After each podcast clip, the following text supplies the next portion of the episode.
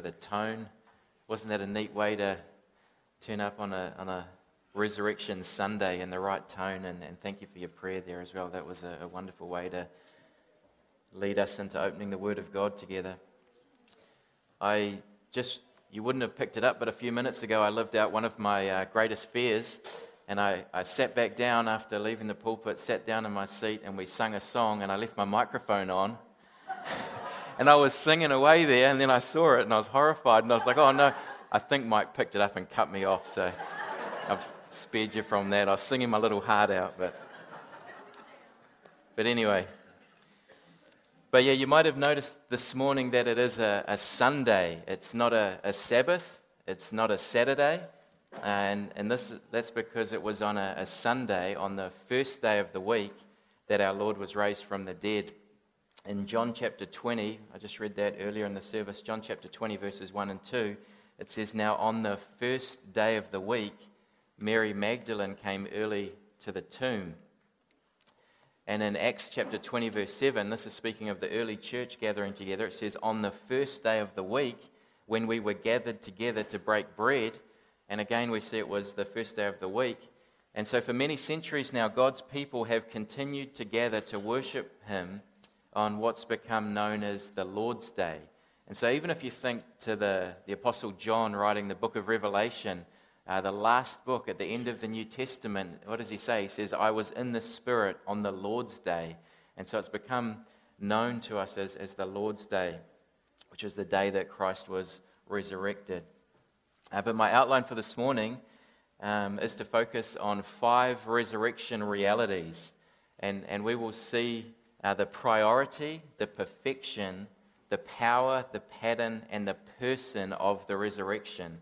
And we're going to be jumping around just looking at some, some different scriptures to help us understand this important occasion. What happened at the resurrection? What does it mean to us? Why do we celebrate the resurrection of Christ? And so the first point is the resurrection priority.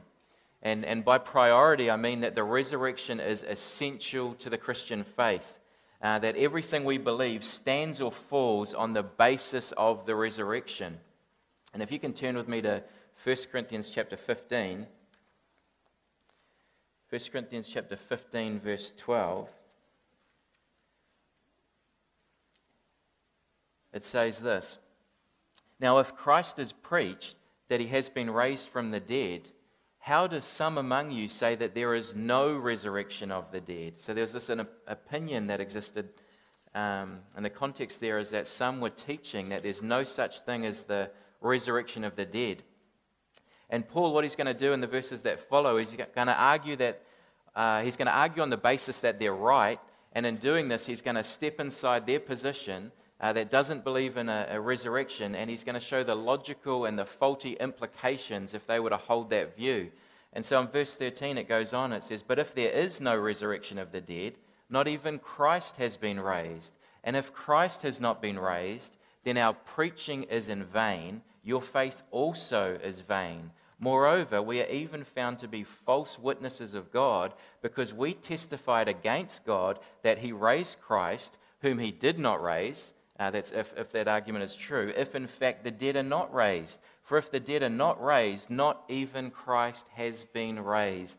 And if Christ has not been raised, your faith is worthless and you are still in your sins. And so, from this scripture, it's plain that if there is no such thing as the resurrection, the whole Christian faith is worthless.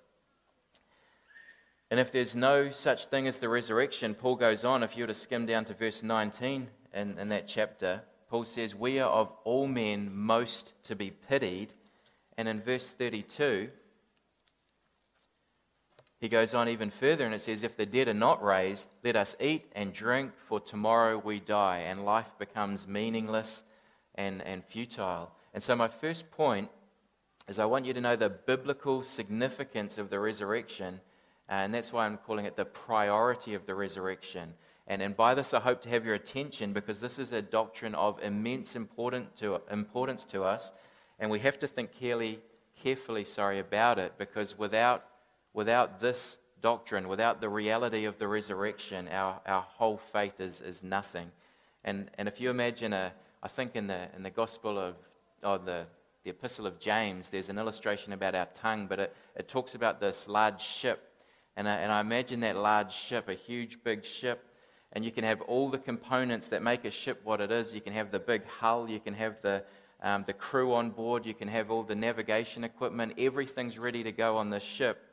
But if there was one piece missing, if there was this great big ship didn't have a, a little bit of metal called the rudder steering it, the whole thing is a, is a waste of time. And, and it makes me think of that um, big ship and that got stuck in the Suez Canal. Um, but it's, the little rudder is essential to the operation of this whole thing. And, and in the same way, the, the, the resurrection, the reality that Jesus rose from the grave, uh, is, is not a part of the Christian faith that we can uh, do without. So that's the priority of the resurrection. The second thing I'd like to draw your attention to is the resurrection perfection. And to understand what I mean here, I want you to, I want you to turn your mind and think of the doctrine of justification. And you'll remember that God's law, as we've just heard, that God's law is a, a reflection of his holy character, and it's the standard of righteousness that, that God requires. The standard he requires is perfection, it's complete conformity to God's law in every part.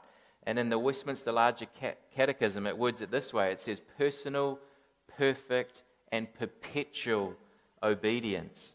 And in the doctrine of justification, you remember that image? We have, we have the picture of the judge in the courtroom, and he's bringing down his gavel and he's going to announce the, the verdict of the case, and he's going to declare, make a legal declaration uh, that someone is either guilty uh, or just. And, so, and to understand what's happening in the resurrection of Christ, we need to see that the resurrection is connected to the doctrine of justification. And seeing this connection is perhaps, um, out of everything I say this morning, perhaps this is the most important thing I'd love you to, to notice the connection between the resurrection and the doctrine of justification. But you can see this in Romans chapter 4, verse 25. I'll read it to you.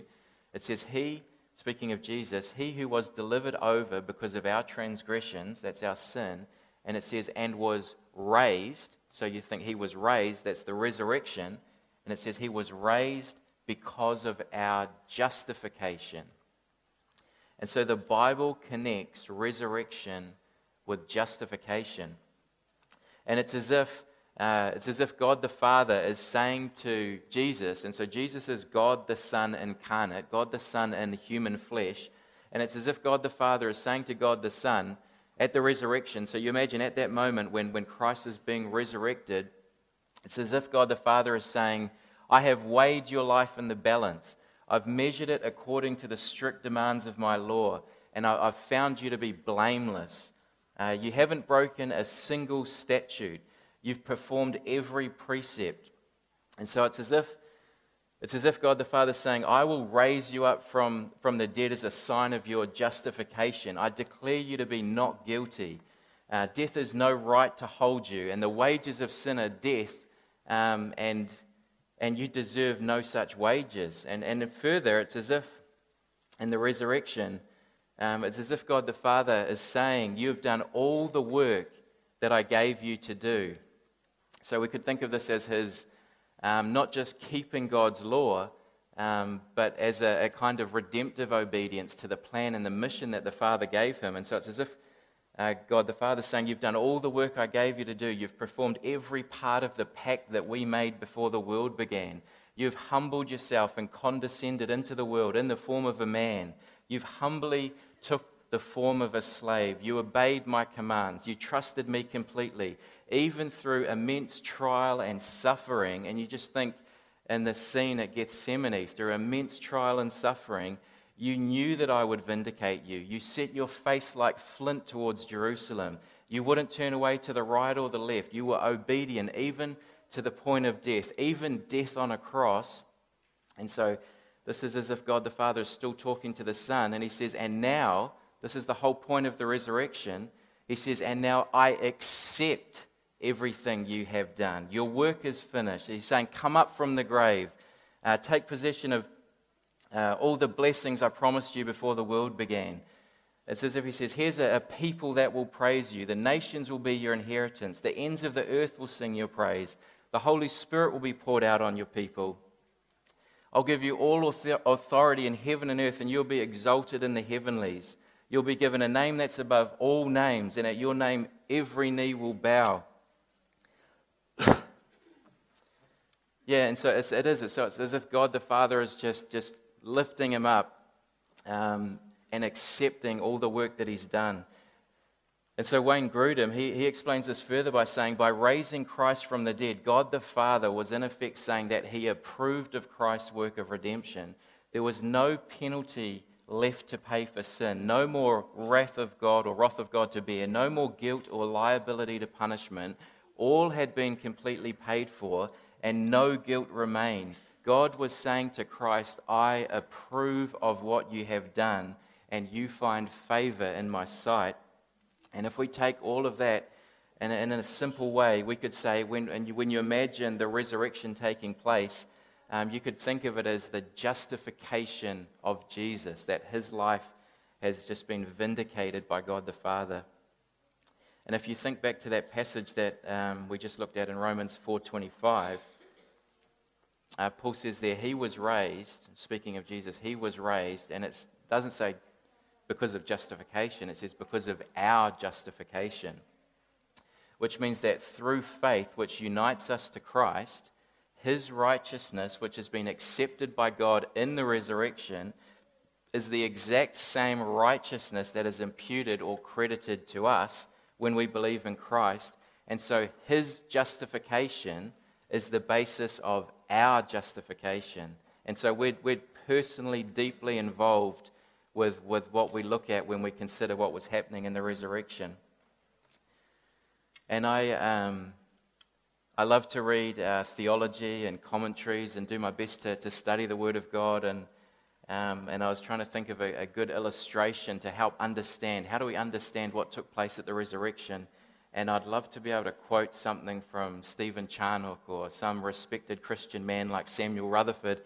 Um, but there's a, a quote that stuck in my head, uh, and it's been in there for a number of years, and it's by a, a rap artist.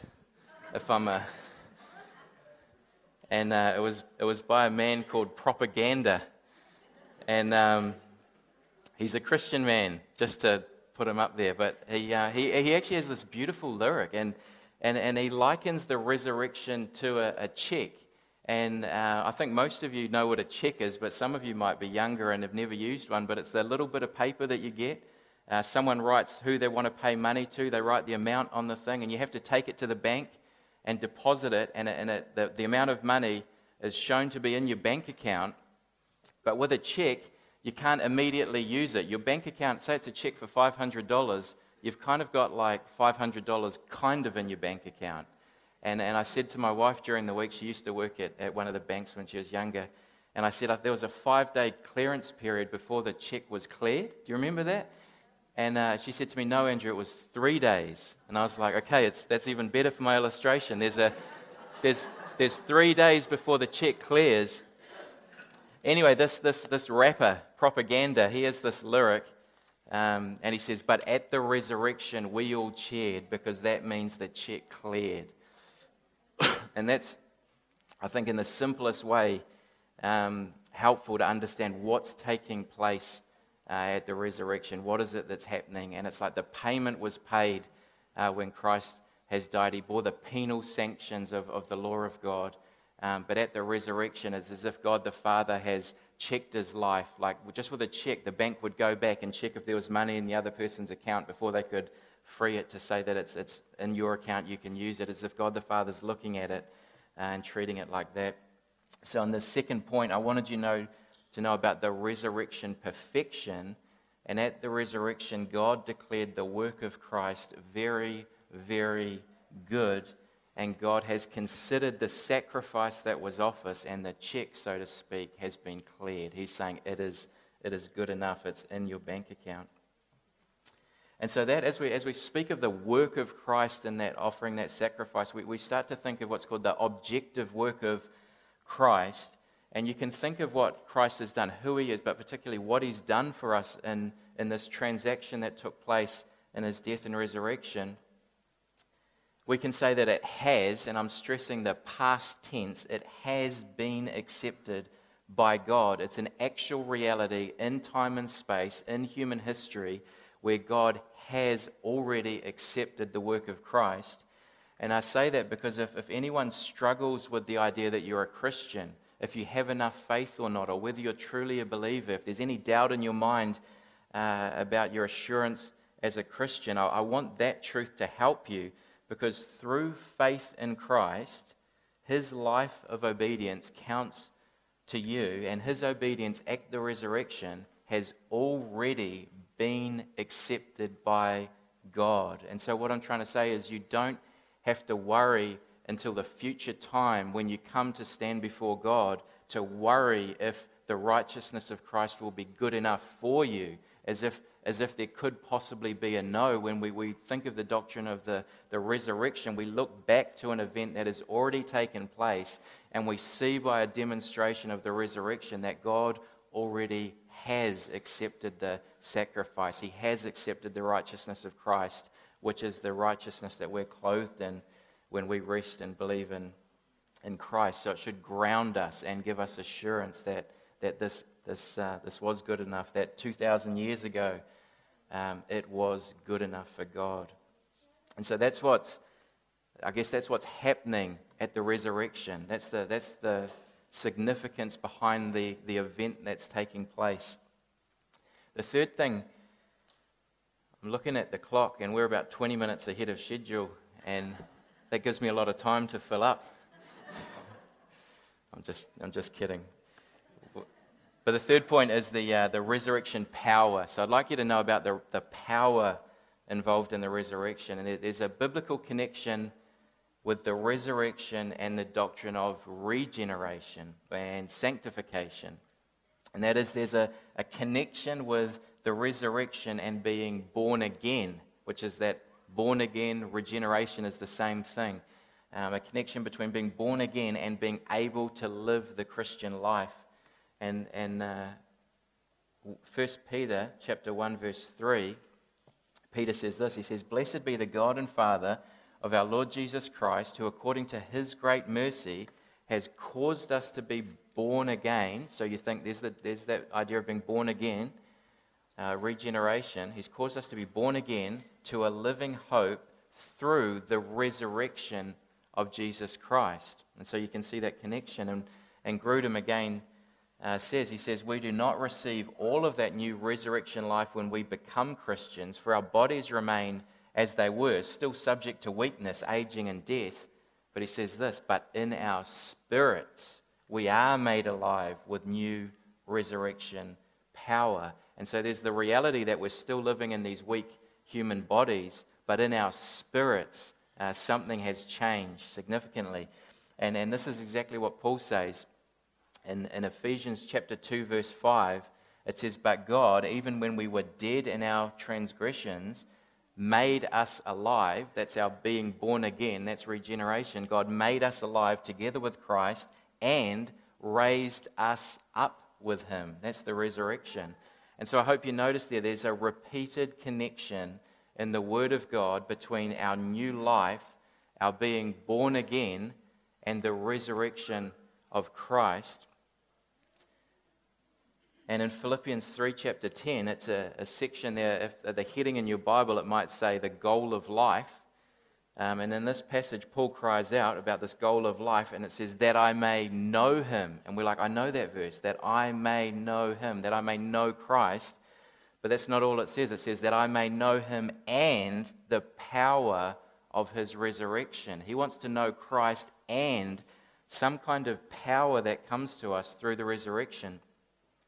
And Paul, again, in Ephesians 1, verse 18 to 20, he, Paul prays that the eyes of your heart may be enlightened, so that you will know the surpassing greatness of his power in us who believe, according to the working of his great might, which he accomplished in Christ when he raised him from the dead.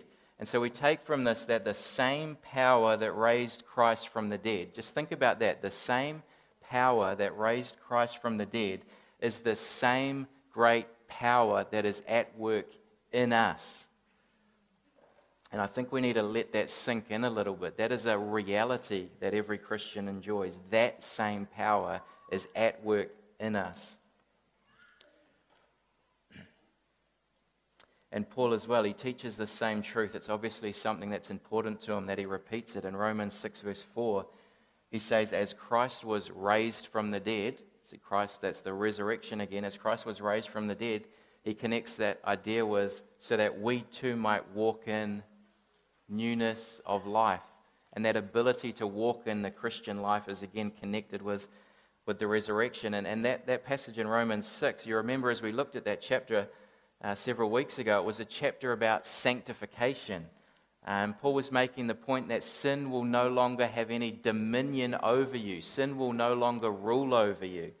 And something incredible happens when we're born again. We have this new power at work in us, helping us overcome the sin that previously held us captive. It frees us from the, the addictiveness of the fallen human heart, and it frees us, and it's a biblical picture there, it frees us from living like brute beasts uh, that could only follow the instincts of our sinful human nature.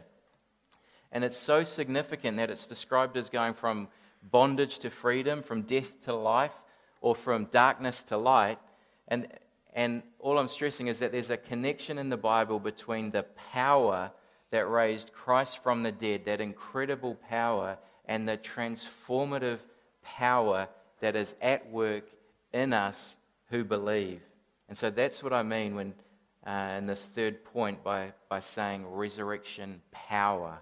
Um, this is the new reality, the power that, that resides in the life of every believer to resist sin, to overcome temptation, uh, to battle through the most incredible trials of life, trusting God. There's this power within us that was also in Christ. And I remember a few months ago, uh, one of my brothers, um, Alistair, and I, we were um, we got given an old boat from my dad, and there was this big old motor on the back of it, and it wasn't working, and uh, it was like a totally depraved sinner you know, we, we couldn't get this thing working. And, and, you know, I think we got a new battery and we um, turned the key on and the starter motor was going, but the, the engine wasn't, you know, it was just dead. Nothing was happening. And um, with uh, we, they couldn't get any petrol into the motor, so we pulled out the, um, what do you call them, the spark plugs. That's the most I know about an engine. You pull out the spark plugs and we sprayed in some uh, starter fluid. We put the, put the spark plugs back in and then we turn the key again and poof, when a big puff of smoke and the engine starts kicking over, I think we were like hooting, like woohoo, and I think the neighbors thought we were like petrol heads. We don't know, we don't know what we were doing. Anyway, but but putting some fuel in the in the engine there, it, it kick started this motor and it, and it got things moving, and that's that's perhaps the, the a simple way to understand. There's something about the resurrection, the power of God that raised Christ from the dead. Um, there's, there's a power of God that He puts in us to help us uh, we were spiritually dead and now we're spiritually alive. Something happened at the resurrection that changes who we are on the inside and gives us new power, new desires, and a, and a new heart. Um, and so there is there's something about the resurrection that connects a spiritually dead sinner with the power to live the Christian life, to be not just doing Christian ministry, but to be fruitful in Christian ministry and to walk in newness of life. And I think in Acts chapter 1, verse 8, it's a passage obviously in the book of Acts, so it's after the resurrection. In Acts 1, verse 8, it says, You will receive power, and it, and it describes it a little bit more to us. What is this power? How do we understand it? You will receive power when the Holy Spirit has come upon you. And so we start to get a bit more description. What is this power? And it's nothing other than the Holy Spirit. And so you could, um, there's a, a, famous saying that, that regeneration or um, this new birth, this new life, this power within us is described as the life of God in the soul of a man. Um, but yeah, the, the fourth thing, the fourth thing I'd like you to see is um, not only the power of the resurrection, but the, the pattern or the resurrection pattern. And by resurrection pattern, I mean that there's, there's another connection in the Bible, and it's a connection between Christ's resurrection and our own resurrection. And so if you take a passage like 1 Corinthians uh, chapter 6 in verse 14, that makes this clear. It says, Now God has not only raised the Lord, but will also raise us up through his power. And so you can see those two ideas connected Christ's resurrection and our resurrection. Uh, and in 1 Corinthians 15 20, Paul gives a, another helpful explanation, and he says, he says, But now Christ has been raised from the dead, and he uses this term, he says, the first fruits of those who are asleep. And, and if you think of that term first fruits, you, you imagine a ripening crop. Uh, maybe you've got a tree that's, that's just starting, the first few bits of fruit are starting to appear. Uh, and the idea is that if the first fruits are good, the rest of the crop that follows will be good. And I'm looking at Tim because he knows about this, and I'm not sure if that's true or not, but that's, that's the way the Bible describes the first fruits. If the first fruits that start to come are good, they're juicy, they're good, you know that the, the rest of the tree is about to produce good fruit. Um, but in this way, Christ is the first fruits of the resurrection. In verse 23 in that passage, it goes on, it says, Christ the first fruits, and after that, those who are Christ's at his coming. And so, this biblical truth um, establishes that just as Christ was bodily resurrected, so too all those that are united to him will be bodily resurrected. So, that is the first point the connection between his resurrection and, and the certainty of our future resurrection. And so we can find certainty about so many things in the resurrection our justification, our sanctification, our resurrection in the future are all guaranteed, accepted, and approved when, when God the Father approved of what Christ had done and raised him from the dead. Uh, the, the fifth and final thing I'd like to show you this morning about the resurrection is to just draw your attention uh, to the resurrected person. And so I just want to remind you that obviously I don't want you to leave the building and think we, we learned some good doctrine and some good teachings, but I want you to be reminded that there was a person that did these things for us. Um, and so when we think of the resurrection rightly, we have the person of Christ, we have Jesus front and center of our minds. And in particular, we want to think as well of, we, we want to think of Christ as he is now. Not, not as the weak and suffering man any longer, but we want to think of him in his um, post resurrected reality. That's the picture of Christ that is helpful for us to have. I almost want to write it on the opposite side of my wall when I sit down at the desk. We want to think of his post resurrected reality and he exists as the exalted Lord of the universe. And so 1 Peter chapter 3 verse 22 it speaks of Jesus Christ who is at the right hand of God having gone into heaven it's already happened after angels and authorities and powers had been subjected to him. And in Ephesians 1:18 these are the inspired words we've we've covered this passage a little but Paul says, I pray that the eyes of your heart may be enlightened so that you will know what is the hope of his calling, what are the riches of the glory of his inheritance in the saints, and what is the surpassing greatness of his power toward us who believe. We looked at the power. These are in accordance with the working of the strength of his might, which he brought about in Christ when he raised him from the dead. That's the resurrection. And then it says, and. And so we start to think, well, what, what, what sort of image do we have of Christ now? He raised him from the dead and seated him at the right hand in the heavenly places, far above, not just above, far above uh, all rule and authority and power and dominion and every name that is named, not only in this age, but also in the one to come. And he put all things in subjection under his feet and gave him as head over all things to the church and so I just, I just love that truth that it's, it just keeps adding, it just and this, and this, and just to make sure that there's absolutely no one higher, no authority greater, no being more supreme uh, than Jesus Christ as he is now in his resurrected glory. And I love as well that that truth that he gave him as head over all things to the church. But I, um, I discovered a, a hymn this week, and I'll read you the lyrics. I won't play it for you because it's not that, not that uh, it's, it's pretty old, put it that way. It says, Christ the Lord is risen today. Sons of men and angels say, Raise your joys and triumphs high. Sing ye heavens and earth reply. And I love these lyrics. Vain the stone. You think of that big stone over the tomb. Vain the stone, the watch, the seal. Christ has burst the gates of hell. Death in vain forbids him rise. Christ has opened paradise. Lives again our glorious King. Where, O death, is now thy sting? Once he died our souls to save. Where's the victory? oh, the grave. And it's like mocking death. Saw we now where Christ has led, following our exalted head, made like him, like him we rise. Ours the cross, the grave, the skies.